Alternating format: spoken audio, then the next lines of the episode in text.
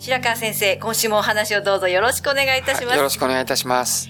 先週はですね、はい、パプラールの効果のお話を伺ったんですが、はい、えー、まあ、消化器系以外の疾患にはなかなか効かないんではないかというような、あ思いがあったけれども、そうですね、実は、あの、他のものにも効くんではないかという話を一つ今日は、はい、伺いたいと思います。はい、えー、っと、先週お話しましたように、まあ、えー、消化器系統だと直接飲めば、あの、当たりますので、本当数本飲んだだけで、えー、っと、綺麗に病変部を覆って、あまりある、あの、まあ、効果が出るということがよくわかりました。ですが、あの、例えば肝臓とか、その他の臓器に効かそうと思うと、一旦血液の中に入って、全身を回った後その臓器に行くわけなので、そんなに高濃度にならないから、えー、効かないんじゃないかと思ってました。そうしましたら、えー、っと、ある方の本を見ましたところ、自分のお父様が呼吸器の病気でもう行くばくもないとドクターから言われたと。それで、えー、いろんな人からの紹介で、まあ、パプラールを飲ませるに至ったと。で、その後、お父様にパプラールを飲ましたらどうなったかっていうのの、えー、何年にもわたる、その、まあ、経過を克明に書いていらっしゃいました。で、それを読んで、え、呼吸器の病気で、しかもこんなひどい、えー、肺が壊れたような病気に、えー、パプラールが効くのか、にわかには信じがたかったですけども、私も呼吸器の医者で、えー、っと、このような患者さんが最後、悲惨な最後を遂げられているのをもう嫌というほど何例も見てきましたので、もしこれが本当なら新しい治療法ができるかもしれないと思って、まあ、わらわもすがる思いで、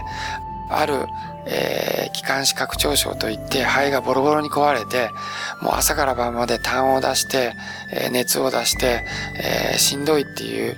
女性の患者さんがいまして、その方のご主人にこういう本を送りまして、こういうことなんで、パプラールを飲んだらもしかしたら改善するかもしれないので、やってみませんかと言ったところ、もう、やることがほとんどないと言われているので、お願いしますとおっしゃっていただきまして、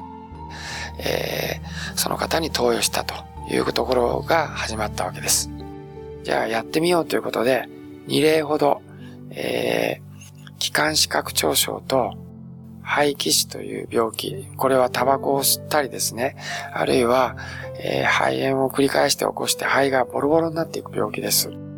そうすると炎症が常に起こっていて、痰がいっぱい出たり、咳して炎症がさらにひどくなると。それでさらにまた肺が壊れて、その壊れたことによってさらにまた痰や、あの、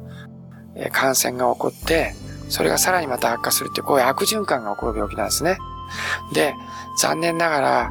今の西洋医学では、これを治す治療薬ってあまりいいのがないんですね。そこで、まあ、あの、その本に従って、えー、パブラールを大量に飲ませてみました。そしたら驚いたことにですね、それまで痰が出て酸素を吸わないと、えー、何の生活もできなかった人が、酸素の吸入が取れて、えー、石炭も収まって、血液検査で炎症反応がみるみるうちに落ちてきましてね。あの、日常生活が非常に大幅に改善されたという症例を見たわけです。私はびっくりしました。で、直接幹部に振りかけなくても、それなりの濃度を病変部位に送ることができれば、パプラールっていうのは有効に効くんだということを思い知らされました。そこで2例目、同じような病気の人に、呼吸器の、今度は肺気腫で、えー、痰がああまり出ないですけど、咳がひどいような人、喘息も合併しているような感じの人に使ってみたら、本当に、あの、1ヶ月かかりましたけど、あの、ある程度症状がほとんど収まるようになりました。ですので、このことから言えることは、パプラールはもちろん幹部に直接、あの、当てることができるような消化器系は、十分高濃度に少量で当てることができるので効果的ですけども、十分な量を投与することができれば、血液の中に入れたパブラールによって、えー、全身の中に起こっている炎症も沈める可能性があるということが分かったことは大変な、あの、驚きであり、大変な喜びでした。はい。現在も先生、パプラールで治療を続けてはい。いろいろやっています。むしろそういうことが分かってから、えー、っと、まあ、いろんな文献を読んでもあんまり使われてませんけれども、糖尿病だ、えー、その他のいろんな病気に、えー、どういうメカニズムで効くかはわからないんだけども、まあ、あの、治療が行き詰まった人って結構いますからね。あれやってもこれやってもダメっていう人が。そういう人に使ってみますと、あの、それなりの効果が上がってくるってことが分かったので、まあいろんなドクターと組んで、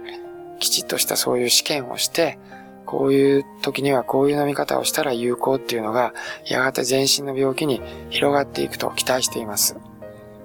あの、パプラールには抗酸化作用があるということをお聞きしました。はい。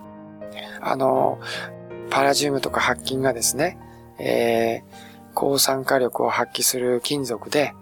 えー、それ自体は有害なんだけど、有機コロイド化することによって人体に入れても大丈夫だと。よくその重金属を体の中に入れて 大丈夫かとビビる患者さんがたくさんいてですね、あの、顔を背ける人がいますけども、えー、もう、この薬ほどもう何十年以上にわたって、たくさんの患者さんに飲まれてきたものもないわけです。それでほとんど副作用の報告はありません。しかがって、安全性についても、もう完全に、あの、あの、確定していると思います。ですので、安心して、まあ、いろんな炎症が起こっている病気には使っていいんじゃないかなと私は思っています。ありがとうございます。またお話をよろしくお願いいたします。はい、えー、お話の相手は FM 西東京の飯島千尋でした。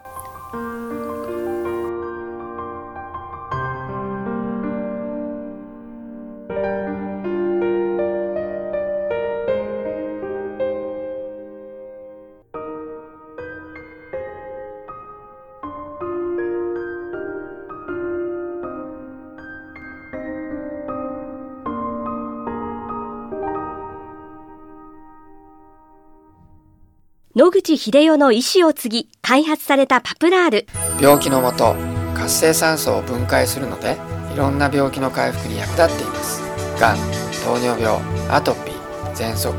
諦めないで使ってみるといいですよ。健康飲料パプラール。